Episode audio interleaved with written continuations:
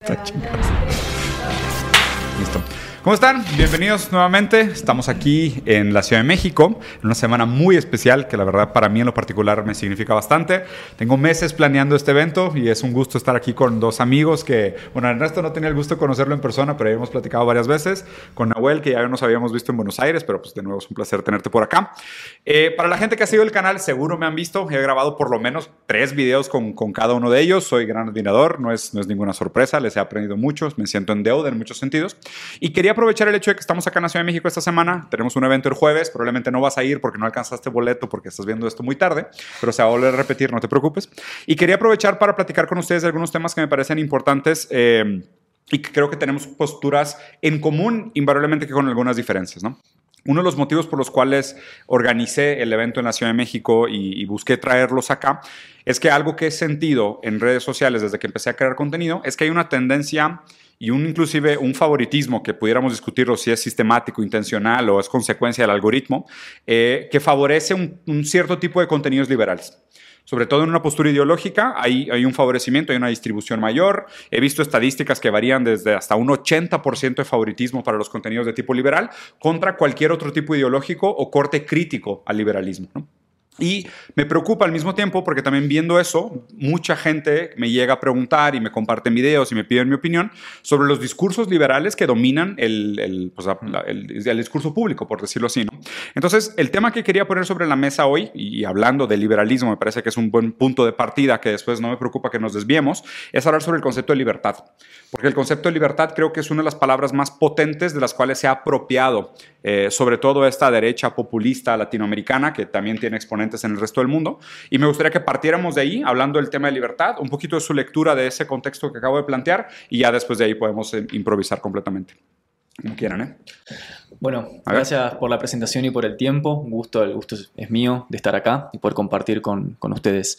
En principio, yo creo que cuando hablamos de la cooptación del discurso liberal en las redes sociales y en el mainstream ideológico en general, mm. es importante hacer un diagnóstico previo y preguntarnos por qué cala, por mm. qué penetra.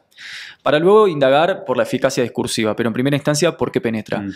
Me parece que, que, el diagnóstico en primera instancia tiene que tener en cuenta un cierto registro colectivo que hay en torno al el fracaso de los proyectos de izquierda de los sí. proyectos progresistas, también los llamados proyectos de centro-izquierda, que de la misma forma que en la República de Weimar, en la caída de la República de Weimar, habilitaron justamente el surgimiento de movimientos de reacción uh -huh. que terminaron en el nazismo, eh, junto con las crisis económicas de aquella época, esa, eso, eso, fue un gran laboratorio para entender lo que está pasando hoy. Sí. Crisis de los modelos de centro izquierda progresistas, crisis económicas y levantamiento de, eh, por supuesto, movimientos de reacción.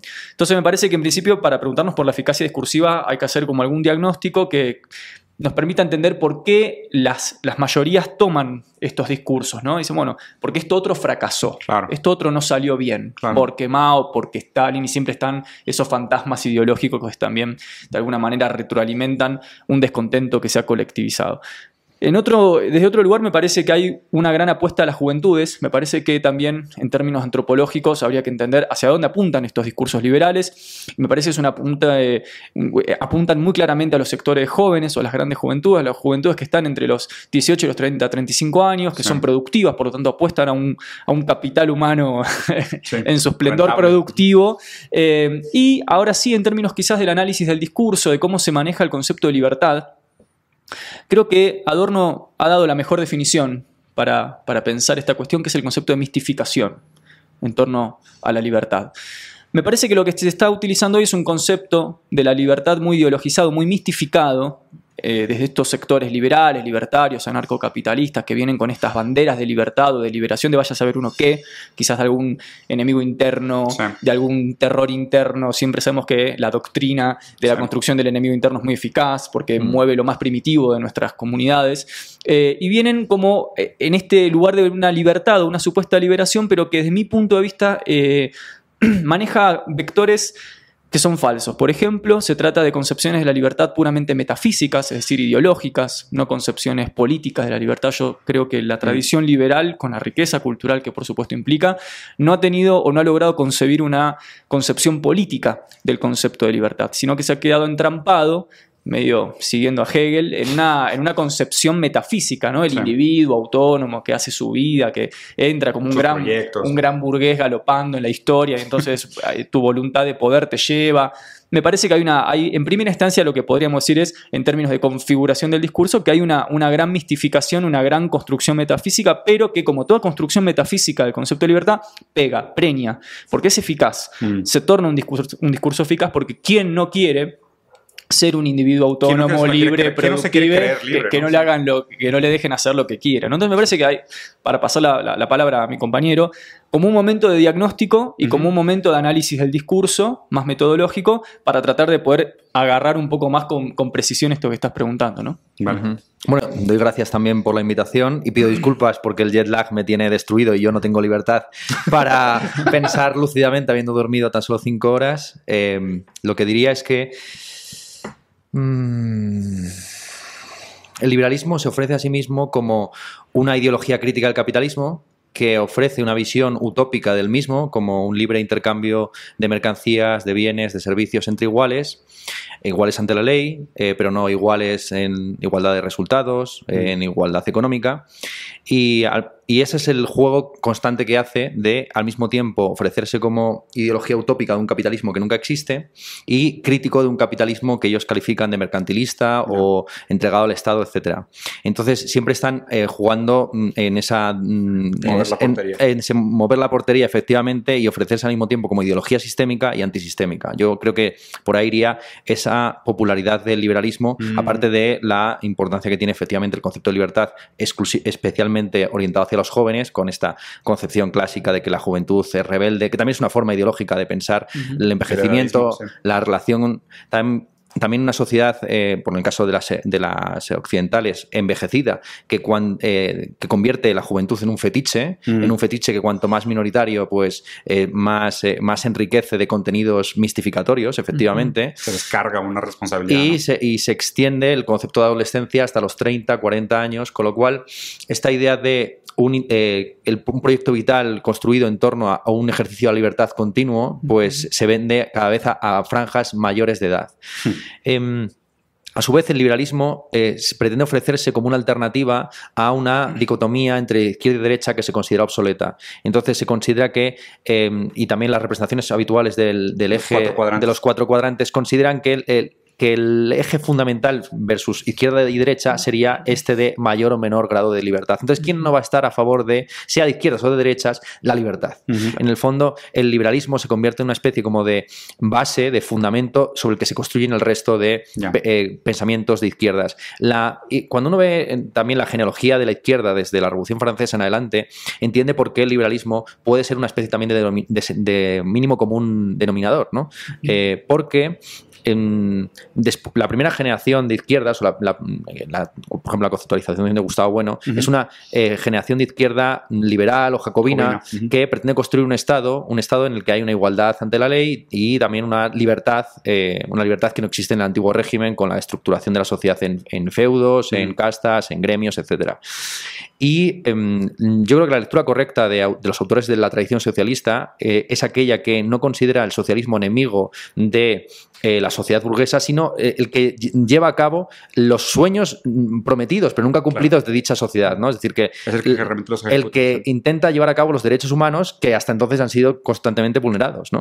Y por ahí iría la. Eh, por eso insisto que el liberalismo es una ideología tan pregnante que ha, atravesado, en el caso, por ejemplo, hispanoamericano, buena parte de, de nuestra historia con transformaciones además extrañísimas como el positivismo. Hmm. Porque cuando ya hablamos del positivismo pensamos principalmente pues, en esta visión optimista del mundo, que, también eh, va muy de la mano de una cosa que estábamos debatiendo off the record, que es la ludopatía, las casas de apuestas, la idea de que, el, de que el destino me ha elegido a mí para eh, frente a la masa, ¿no? que es una, también una idea de rebeldía muy individualista y muy egoísta. Contra el destino, ¿no? Esto es contra, contra lo mainstream, contra lo, contra lo mediocre, contra la medianía, pues yo soy un individuo singular caracterizado por su, por su libertad. Pero es que que este positivismo que, es que ve el mundo de un color rosa eh, tiene una, herencia muy extraña con el positivismo comtiano y con el positivismo como la religión de la humanidad. Y aunque es una, línea mm, que, tú como brasileño conoces, eh, se puede trazar y, la, línea que va desde el orden y progreso y de la concepción de la religión de la humanidad a, la situación actual de, esta, eh, de este liberalismo positivista de nuevo cuño, esto es una cosa que yo creo que merecería la pena estudiar, porque el socialismo inevitablemente, o el pensamiento de izquierdas contemporáneo, es un pensamiento pesimista, que, habla, que te habla de eh, la, que te habla de la degradación del planeta, del agotamiento de los recursos, de la explotación. Frente a esa visión crítica y negativa del mundo, eh, está la otra que tan solo se fija en el, descenso de la pobreza, la erradicación del hambre, el, sueño de colonización de Marte, de la mm. Luna, etc. Entonces, por ahí el problema que tiene la izquierda no es el, en, el apartado crítico, sino en el apartado de planteamiento de una alternativa que no caiga nuevamente en una visión ingenua de que en, el comunismo pleno estaremos se resuelven todos los se resuelven todos los problemas. o sea, digo, antes de, pasarte la palabra, porque ahí ya me nace otro tema para la siguiente parte de la conversación, pero o sea, me parece que lo que realmente reivindica el, el rol hoy de un pensamiento de izquierda es el pensamiento dialéctico, pero como debería ser, en un sentido de Haven, o sea, de superación, pero una superación que no abandona como un negativo vacío aquello superado, sino que lo integra al proceso y lo hace parte de la solución. ¿no? O sea, es que, es que me parece la manera como lo planteaste muy bien. Cada vez más me queda claro que la noción de un, de un socialismo y eventualmente un comunismo se tiene que leer desde el materialismo histórico, desde el materialismo dialéctico, es más, como decirlo de, por supuesto, hay un sentido de derechos humanos, pero al principio no lo tiene nadie, luego lo tienen algunos, pues la idea es que lo tengan todos, ¿no? Y pues hay un sistema de propiedad que al principio lo tiene un rey, luego lo tienen algunos burgueses y eventualmente lo vamos a tener todos, ¿no? O sea, es, es casi como decir, solo ahí es donde realmente se concretan las promesas que hacen los liberales, mientras los liberales juegan este juego de negar la realidad, criticar la realidad y, jugar siempre a que, ah, no, es que el liberalismo no es eso, el, es como debería de ser, pero no como es. O sea, no, no, es nunca como es en el mundo, pero como debería ser. Y frente al tema de la lectura histórica de por qué estamos en este momento, que me parece súper bueno que lo hayas planteado así para empezar, que de nuevo me recuerda a Hegel y también a Marx de primero como tragedia y luego como farsa, ¿no? Porque justo lo que me preocupa de este momento histórico y, esta conjetura específica es que, a ver, claro, el, surgimiento de esta derecha populista, medio reaccionaria, conservadora, en, algunos casos más extremos casi protofascista, en algunos países del mundo, es consecuencia de una izquierda que prometió de más y no entregó. Y provocó toda una serie de frustraciones que, que, a ver, que si fue izquierda o no, si fue el capitalismo real, pues debatible, pero el problema es que se entendió históricamente como una izquierda que prometió y no entregó los resultados que debería. Y ahora el problema es que en algunos países la derecha tomó el poder, tampoco pudo hacer grandes cosas, o más bien dejó, privilegió a los que siempre privilegió, Trump en Estados Unidos, Bolsonaro en Brasil, en fin, lo que pasó en Chile en sus momentos, y ahora parece que viene una segunda ola de izquierda progresista en Latinoamérica. Y mi gran problema es que ahora viene como farsa. O sea, primero fue como tragedia, ahora viene como farsa, pero como farsa totalmente asumida. De hecho, si te vas, por ejemplo, a los numéricos de la cantidad de dinero que recibió de campaña los candidatos de Brasil, Lula recibió más dinero de campaña electoral, tipo en cinco veces más que cualquier otro candidato, incluyendo a Bolsonaro. Mm. Entonces, si la gente piensa que esa es la izquierda progresista, que es la respuesta al movimiento protofascista, liberal, conservador, eh, derecho, lo que tú quieras, de Latinoamérica, pues van a caer en el mismo problema. Y luego el, tema es que, pues, ¿qué surge después? Entonces, si no rompemos nosotros este ciclo de populismo, de primero viene la izquierda, te promete más, caen en estas promesas absurdas, no entrega, y luego viene la derecha reaccionaria que toma las decisiones que toma y que provoca otra vez una izquierda, pues parece que estamos atrapados en este ciclo. O sea, más bien la idea sería cómo romper esta, o sea, este, este, este momento histórico, si es que hay algo que se pueda romper. A mí me parece en primera instancia marcar que en relación a esto que están marcando ustedes dos, eh, desmitificar la idea de que el liberalismo es neutral. O sea, que se trata, como tal y como se lo vende, o como decía muy bien Ernesto, como se vende a sí mismo, como una ideología de la neutralidad o de la imparcialidad. Cuando en realidad la experiencia histórica, como todos nos han, eh, lo hemos visto, y sobre todo en Latinoamérica, muestra que el liberalismo ha no solamente acompañado, sino incluso, incluso financiado golpes de Estado. Argentina es un claro ejemplo. Incluso el último gran golpe de Estado que tuvo Argentina tuvo como ministro de Economía a un liberal.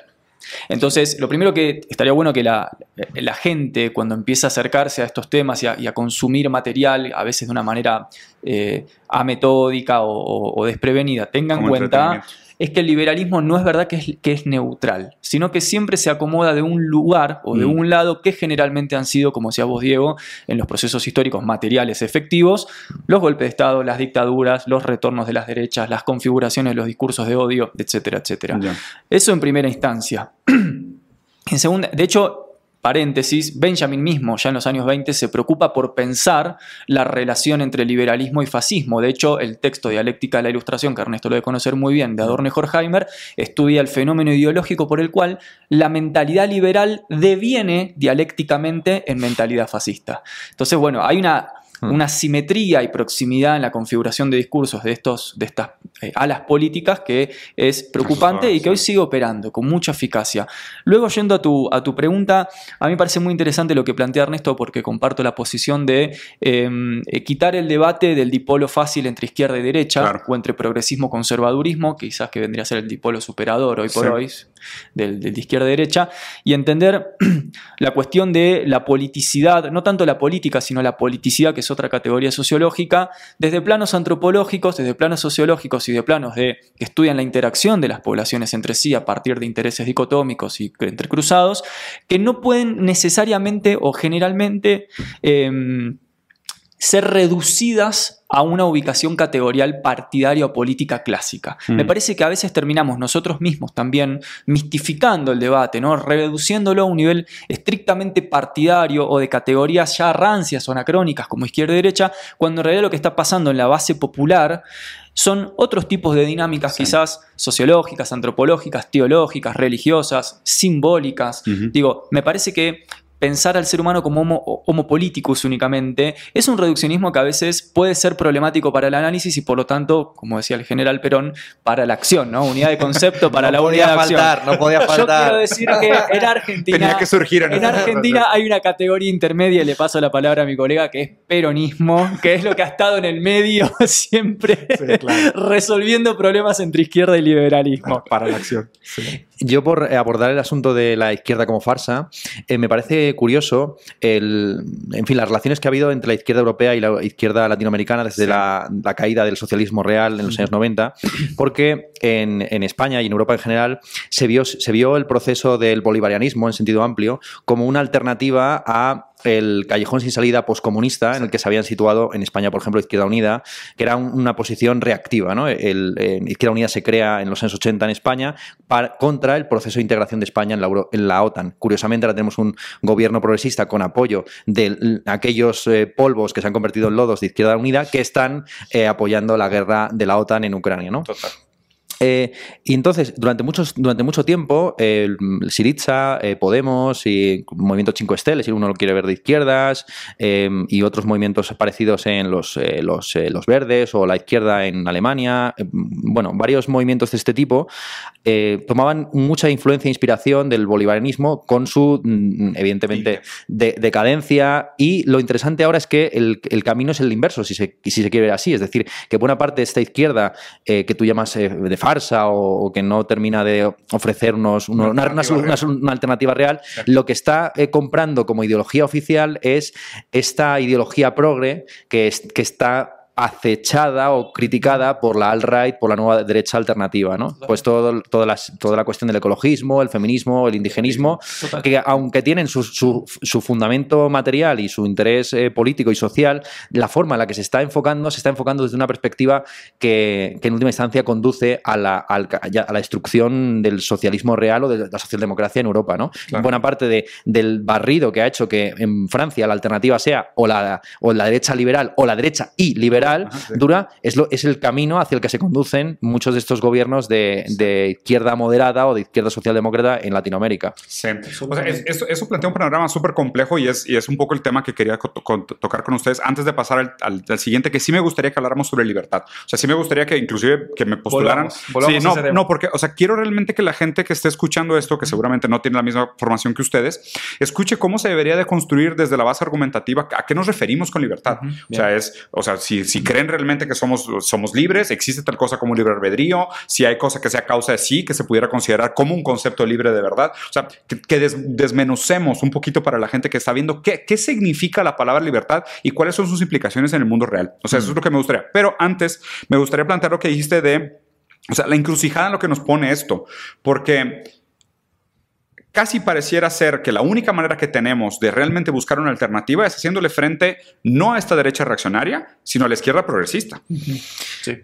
Esto, es lo que me parece más complejo de todo. Que, comprar que, la dicotomía verdadera es entre globalistas y eh, soberanistas. nacionalistas. Sí, exactamente. lo más probable es que las izquierdas progresistas terminen dándole la mano de una forma u otra a las derechas reaccionarias. Sí. Porque indirectamente, por omisión, por lo que no pueden hacer, termina siendo la, la carga de prueba suficiente para terminar del lado, y lo vemos en Argentina hoy con los partidos de izquierda que están apoyando las leyes del neoliberalismo. Y los bancos. Sí, exactamente lo mismo en Brasil. O sea que, exactamente lo mismo por eso me parece muy acertado el diagnóstico de, Ernesto cuando plantea este problema de eh, ojo con pensar que de un lado tenés a la izquierda progresista y del otro lado al neoliberalismo. Sí, de los dos lados tienen los falsa dicotomía. Sí, sí, sí. O sea, y justo ahí me parece lo interesante. Yo lo que me he dado cuenta es que notas cuando un partido tiene verdaderos tintes de izquierda, a mi entender, cuando hablan sobre propiedad y, o sea, cuando hablan sobre propiedad. O sea, ese para mí es el mínimo común denominador. Iba a decir mm. de derechos laborales y empoderar al trabajador y pensar sobre la clase obrera, pero esto ya cada vez también está más manipulado, me da más miedo decirlo. Mm. Pero cuando se habla sobre propiedad, lo que, lo que me preocupa es que prácticamente todos se están alineando a no haber propiedad, va a haber rentismo. Va a haber rentismo para todo el mundo. Propiedad va a estar en muy pocas manos. O sea, pintamos que vamos a una sociedad donde vas a tener que rentar todo en toda tu vida y cada vez vas a tener menos propiedades. Que, para mí eso es lo más reivindicable hoy de, hablar de una izquierda real, hablar otra vez de materialismo dialéctico, materialismo histórico. Es decir, pues hoy, hoy tenemos que hablar de propiedad. Porque, y aquí es donde quiero hacer justo esa fusión. Platíquenme un poquito de la relación entre libertad y propiedad. O sea, la libertad y la capacidad de actuar en el mundo. Claro. Que ahí es donde creo que, que, hay una siguiente etapa de conversación. Claro. De hecho, yo creo que es el liberalismo el que más ha insistido en la relación entre libertad y propiedad. Allí donde no hay relaciones de propiedad no existe, la, libertad. Y yo creo que es una visión equivocada y egoísta de un liberalismo además del miedo. Que considera que aquello que no está claramente definido con relaciones mío? De, como mío, como relaciones de propiedad, eh, lo que es común va a ser siempre objeto de expolio, de va a caer en la tragedia de los comunes, etcétera. Y esa es, es, la dinámica del capitalismo. El capitalismo no nace, evidentemente, con los libres intercambios entre iguales, sino que nace justamente con los enclosures, es decir, con la privatización este territorio es mío. Este territorio va a, ser, va a ser claramente definido como propiedad de tal individuo y de tal otro. En lugar ¿Cuáles, de eran, ¿Cuáles eran las tres reglas estas francesas de todo aquello que no es de nadie puede ser reclamado como propio? Sí, ¿te acuerdas? Indubio pro, pro libertate. Ándale. Y el, ¿cómo era esto? Eh, el famoso, lo que a veces incluye siempre el proviso loqueano, es decir, que eh, puedes apropiarte de todo, o sea, lo que no tiene propiedad es, puede, ser, apropiado, eh, indubio pro libertate y, a, y a pactas un servanda. Y todos ah. los pactos son para ser servidos. Y algunos añaden incluso el proviso loqueano, que es, que es que uno puede apropiarse de un bien que, no tiene dueño siempre y cuando deje suficiente y de igual calidad para el resto. Ese es de ah, Locke, claro. Ese, es, de Locke, que aparece en el segundo Tratado del Gobierno Civil cuando dice dejar para el resto, pero además Locke introduce algo muy interesante en relación a esto que es lo que toma Marx, que es eh, la idea de que la propiedad privada no es tanto, no es tanto el problema de la propiedad privada per se, sino cómo se fundamenta o legitima la adquisición de propiedad privada. Y Locke, padre del liberalismo moderno, que como decía Ernesto, establece esta ontología de vinculación entre propiedad y libertad a partir del derecho natural, dice, la propiedad privada, muy interesante para pensar, por ejemplo, la especulación inmobiliaria en grandes hectáreas. La propiedad privada es legítima en la medida que vos trabajes esa propiedad privada. Eso es. O sea, que mm. vos produzcas sobre esa propiedad privada de manera productiva. con el coto que marcaba Ernesto de dejar suficiente para, los, demás. Esto hoy Hoy dirían que Locke es un zurdo. sí, totalmente. Hoy dirían, hoy vos le decís a, un, rentista, a la aristocracia agraria que compra, compra, hectáreas y no las trabaja, las, para, las deja especulando, para, etcétera, hoy dirá, es un zurdo Locke. Pero bueno, digo, es muy interesante pensar que hay una ontología de la propiedad privada vinculada con el concepto de libertad que va a proyectarse incluso al concepto del cuerpo. Mi cuerpo es mi propiedad, yo puedo hacer allí lo que yo quiero. Claro que es un idealismo, porque es, una diferencia entre el cuerpo y la mente. Sí, claro. Siempre que lo trabajes dignamente. Y eso tiene proyecciones a nuestra época de hoy. ¿Y quién es ese yo que es dueño del cuerpo? ¿no? Claro. Bueno, me, me contigo a hacer todo un estudio sobre el concepto de mi cuerpo en la fenomenología del cuerpo propio. Mm. Muy interesante a partir de esto. me parece bien raro decir cuerpo propio. O sea, porque ¿quién es ese yo que es dueño del cuerpo? ¿Quién es el sujeto del liberalismo? No, el sujeto del liberalismo desde mi punto de vista es un sujeto mistificado, ideológico, puramente metafísico, porque de hecho el liberalismo no provee un sujeto per se, sino que provee una definición de libertad que la extrapola como sujeto político pero en realidad no viene a decir el sujeto, como en el marxismo el sujeto de la historia es la clase obrera. Sí, su relación no, no, no, hay una relación, o en Spinoza, el sujeto, el sujeto, el deseo, sino que en, los, en, los, liberales, me parece a mí, hay como más bien un énfasis en el derecho natural, en la propiedad privada, la vida y la libertad, que en la inmixción de esas categorías confluye de manera indirecta en el sujeto que después va a ser traspolado como el individuo moderno. Pero la cantidad de retuerces dialécticos y metafóricos que hay que hacer en el medio para llegar a eso es muy interesante. sí, por lo menos. Más, más voluntad que otra cosa. A ver, trata de, elaborar la relación, o sea, porque realmente desglosemos ahora el concepto de libertad. O sea, si ya no quieren ah, tanto el vínculo de propiedad, no me importa, pero vayamos más al concepto de libertad dura. Eh, yo justo acabo de terminar la segunda entrega de mi trilogía platónica, que está inspirada en Fedón Fedro Banquete, y el, el, libro que acabo de terminar se titula Predicciones de la Libertad, y eh, pretendía ser un análisis, una, una, aproximación literaria a este, a este fenómeno. En la trilogía estoy básicamente examinando cuál, eh, cómo se puede traer al presente el formato del diálogo platónico, ¿no? Sin necesidad... Que es un poco lo que hiciste con Jantipa. Que en Jantipa... Que, por cierto, librazo, güey, librazo, pero librazo, librazo. Ya lo leí dos veces y se lo he recomendado a mucha gente. Una joya, güey. Neta felicidades. Está Muchas gracias. Pues en, la segunda entrega no quería repetir el formato del diálogo, porque además Platón mm. tampoco se repite en el, en el banquete. Lo que hace es, eh, curiosamente, monólogos. En, el diálogo más conseguido literalmente por Platón, lo que hay son monólogos y no diálogos. Entonces pensé cómo se podía trasladar esto al presente y decidí hacer una novela epistolar en la que no mm. solo se leyeran las partes de una correspondencia. Bueno, esto está situado en mayo 68, etcétera. Se puede, ¿Mayo 68? En mayo 68. Sí, por ah, eso luego ah, por eso en el debate, claro, efectivamente.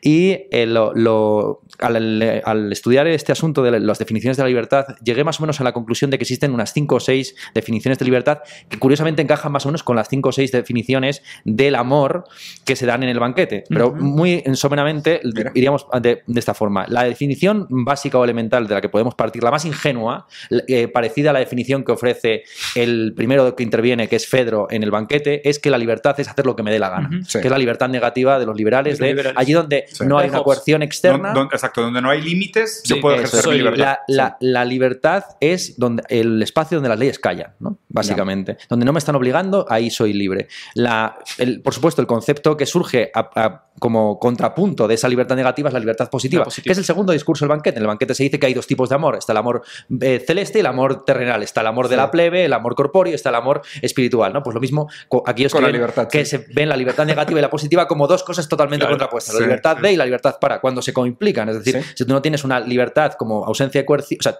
como ausencia de coerción, no puedes luego, sobre esa libertad negativa, decidir con medios materiales para hacer ciertas cosas. La tercera forma de libertad, que es la más metafísica, que también se equipara a un discurso en el banquete, es la libertad como libre arbitrio, como indeterminación, como decisión entre bienes iguales. ¿no? El burro de las de Buridan, que está ante dos eh, montones de paja iguales y tiene que tomar una decisión entre bienes que son indiferentes. Porque solo puede comer de uno. Pues está prácticamente eh, obligado. Tiene que tomar una decisión, ¿no? Como una moneda que, que, tiene que caer de un lado que tiene que caer de un lado o de otro. parada. Esa es la libertad, digamos, estadística o la libertad cósmica que se corresponde a la visión también presocrática de el amor como atracción entre las cosas. el cuarto concepto de libertad, eh, que yo equiparo al concepto de amor como media naranja, este yo creo... ¿Reconocimiento de necesidad? Yo, más o menos, lo que.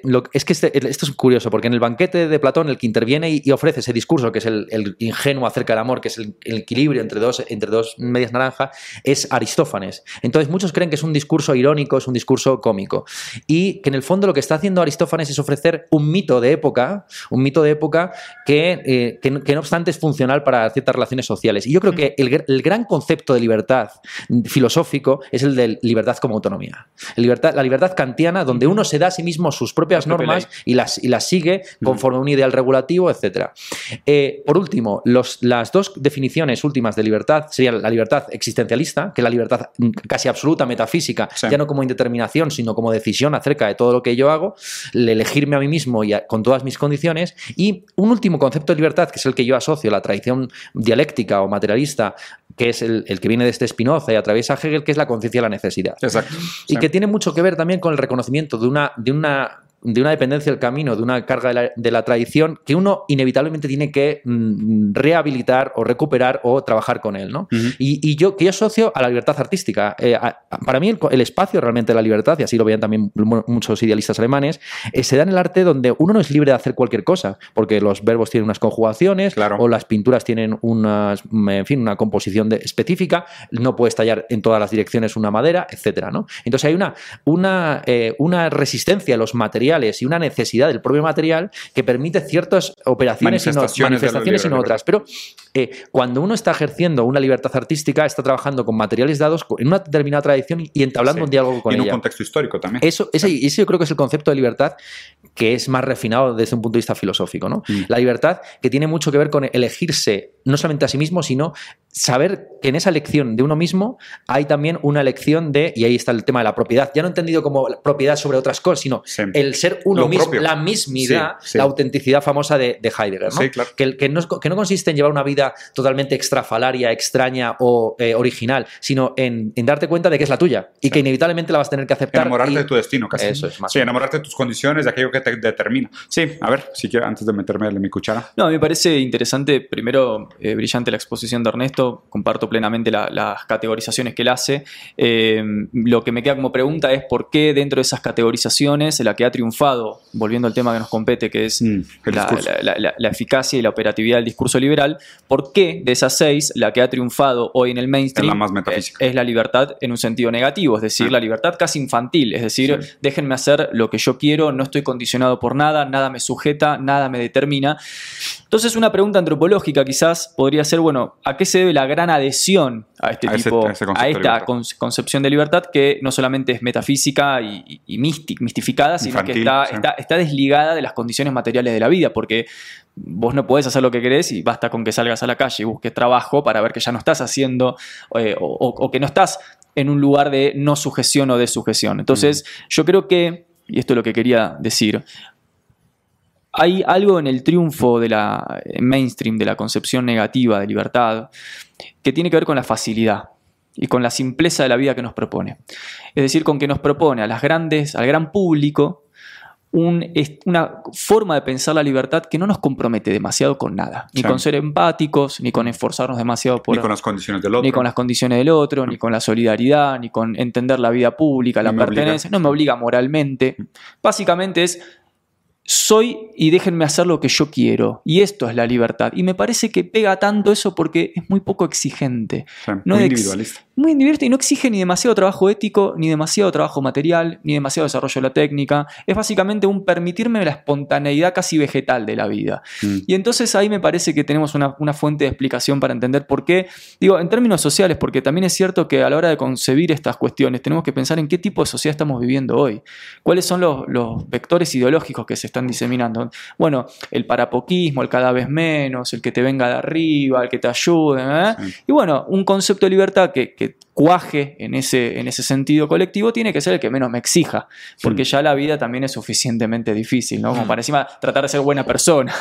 Qué interesante. me parece que hay por ahí un poco la cosa. Me gusta mucho la manera como lo planteas, porque aparte me hizo pensar que justo el concepto de libertad que domina ahorita ese dominio público es el que menos implica una libertad real. Total. Porque como dices, es el que casi te condena a una vida vegetativa, porque tú solo vives ideológica y metafísicamente el sueño de la libertad, pero como en el mundo no puedes hacer absolutamente nada, solo te funciona como, como placebo, como si soy libre, puedo hacer lo que yo quiera, nadie me limita nada. No, no tengo acceso a nada. En el mundo real no puedo ejercer ninguno de mis deseos, ninguna de mis acciones, pero sueño con ser libre y me dicen que soy libre y el Estado no me prohíbe nada. Además, no puedo acceder a ello, pero no me prohíbe nada. Y no, me esfuerzo nada. Pudiera ser presidente de Estados Unidos, pero no quiero. Y, me, y, me, cuento a mí mismo la historia de que no quiero, entonces pues podría, pero no quiero. Te digo una frase así de remate, me dijo una vez un profesor en la facultad, me dice, ¿sabes qué, Nahuel? Un día estamos teniendo este debate en la facultad. Ser de derecha es muy fácil, me dijo. Sí, pues claro. No te exige nada, ni intelectualmente, ni laboralmente, ni estéticamente. O sea, no hay un compromiso con algo del desarrollo humano que me parece que hoy es muy mainstream. Es muy. La gente no quiere estar siendo demandada y exigida por grandes discursos políticos. Que mira, que aquí voy a, quiero plantear la última pregunta para, para ir cerrando como la discusión y me, parece muy buena, ¿no? Que yo podría desviarse a muchas otras cosas, pero muy buena. El, ¿Qué implica para la creación de futuros posibles y obviamente para futuros deseables, que también me parece que es el gran impasse en mucho sentido, lo que no hemos logrado hacer muy bien, plantear futuros deseables, ¿qué implica reconocer este concepto de libertad como contingente de situaciones anteriores, ¿okay? en un sentido legal, por ejemplo, porque pues, la ley implica un cierto nivel de autoinjerencia, de, de libertad, ¿no? de libre albedrío. Y, obviamente si nosotros tomáramos en serio el efecto que tienen las causas anteriores sobre la libertad de una persona de ejercer su función en el mundo, pues también les deslinda de una cierta responsabilidad sobre sus actos. Y obviamente en el sistema legal que tenemos hoy, pues la ley todavía asume que pues, tú eres libre de tu actuar. Por, ende, eres totalmente y plenamente responsable de tu efecto en el mundo. Entonces, el, el, el reformular o actualizar o hacer simplemente el catch-up entre el, el, concepto filosófico de libertad y la manera en cómo las instituciones toman ese concepto de libertad y lo ejercen en el campo de la política, o sea, en el campo de la acción, ¿qué implicaciones tendría? Y lo otro es que me parece que si nosotros tuviéramos la capacidad de reconocer que sí, claro, tus condiciones materiales anteriores determinan lo que puedes ser, lo que puedes querer, lo que puedes desear y lo que puedes ejercer en el mundo, también nos llevaría a una conclusión lógica de exigir condiciones materiales iniciales más iguales para todos. porque, porque si no también, o sea, aún el concepto de competencia se va por suelo. Ya. Sí. Yo creo que el sistema penal actual sí que está tirando hacia una pedagogía que tiene en cuenta esas condiciones materiales previas y que trata en buena medida al reo como un enfermo mm. y que pretende eh, hacer una ingeniería social y, psicológica sobre el criminal, eh, tratándole como un caso. Como un síntoma. Como un síntoma de, de, época. Eh, las reformas que se han producido, las leyes de género, por ejemplo, van mucho en esa línea no se trata tanto de juzgar un caso específico, de un acto de violencia o de opresión o de dominio, sino de tomar a, eh, pongamos por caso, un maltratador como un representante de un síntoma más amplio, que sería el heteropatriarcado o el machismo estructural o el micromachismo, lo que se quiera, ¿no? Entonces... Que digo, perdón por interrumpirte, pero hay un caso famoso en Canadá donde un doctor diagnosticó a una mujer que estaba teniendo problemas respiratorios y puso como la enfermedad eh, la contaminación, porque ella vivía cerca de una planta y decía, sí, claro, o sea, tus pulmones están enfermos, están saturados, pero realmente eso no es el problema. El problema es que tú vives al lado de una planta que emite gases venenosos y o sea, el, doctor hizo el diagnóstico. El problema es el cambio climático. Ya. Y, otra cosa, en, el libro que, ya digo que te acabo de terminar, eh, me, interesa mucho esta frase que lanzó este Pasolini con motivo del 68, que era lo de demasiada libertad sexual os convertirá en terroristas. Y em, claro, es, es, una reflexión interesante teniendo en cuenta también los desarrollos que tuvo el 68 en diversos contextos. Hablamos el otro día de que lo más parecido a un fascismo hippie era Charles Manson. Y realmente en Francia estuvieron en un tris de, que hubiera un Charles Manson. Si en, lugar, si en lugar de haber 800 heridos el día de las barricadas, el día de mayo, llega a haber un muerto, se crea, al igual que sucedió en Alemania, una Bader-Meinhof, una fracción del Ejército Rojo. Y una formación reactiva que es, que es, es, la, es el, esto ya está estudiado por Platón, ¿no? La, la, la, consecuencia última de la anarquía es el despotismo. Porque allí donde eh, todo el mundo puede hacer lo que quiera y no hay ningún tipo de criterio ni de norma de lo que es bueno o malo, porque en el fondo la libertad tan vista desde la perspectiva tradicionalista es el criterio de discriminación entre el bien y el mal, es, es una libertad para elegir el bien y para rechazar el, el, mal, y siendo autónomo y adulto, en diferencia de la máquina que elige por definición lo bueno. Como decía Gote, ¿no? Prefiero, prefiero el desorden que el caos. Eso es. Claro prefiero la injusticia que el desorden, ¿no? O sea, mm. prefiero que exista una ley mal hecha a que no exista ley. Exacto. Eso es. Es gota, ¿no? Es, sí, gete, gete, sí. sí. Concepto de anomia. Sí, totalmente completo. No sé, ¿tu, ¿tu postura sobre este último cierre? Me parece que está bueno tener en cuenta esto que estamos conversando acerca de la, del llamado a la anomia como algo que en realidad propende al despotismo o al totalitarismo para pensar hoy la naturaleza de lo que se llaman los discursos posmodernos o, digamos este ultra posmodernismo en el cual también nuestro neoliberalismo va hmm. avanzando, justamente eh, en este sentido de la propagación de discursos de eh, la no existencia, la no regla, el no criterio, el fragmento, el micro relato, donde ya no hay metasujetos, metaconceptos, ordenadores, organizadores de la vida humana, y eso en nombre de la libertad. Y hay que decir, bueno, el postestructuralismo tuvo que ver mucho también con este espíritu de época. Entonces me parece que una pregunta podría ser, ¿será que el posmodernismo al que hoy atendemos aquel posmodernismo que inaugura ¿no? Lyotard en el setenta y pico con su, con su texto, es una forma de propensión a un, a un comportamiento social anárquico que va a terminar, como siempre en estos grandes despotismos, la dejo abierta como pregunta para un próximo. Claro, como un próximo capítulo. Pues muy bien. Pues les agradezco mucho a ambos. Para la gente que nos está viendo por primera vez, háganme el favor de salir de aquí e ir a buscar a Nahuel a su canal y ir a buscar a Ernesto el suyo. Lo voy a dejar acá en la descripción. Gran parte de lo que de la labor que he hecho es pues, usar la plataforma y usar el micrófono para darle el micrófono a gente que sabe más que yo de los temas de los que estamos hablando. Les agradezco mucho, como siempre, un gusto. Dejen aquí abajo su comentario. ¿Qué les pareció? ¿Entendieron un poquito mejor el concepto de libertad o todavía no? O el hecho de que tengamos nosotros esta manera de explicar la libertad hace que sea más fácil para ustedes simplemente decir, nah, al final libertad es que el gobierno no me diga qué hacer. Claro. Y, sentirnos libres es realmente lo que importa para la libertad. Igual queremos escuchar sus opiniones, pero bueno, señores, muchas gracias. muchas gracias. Un, gusto grande. Un placer. Corte.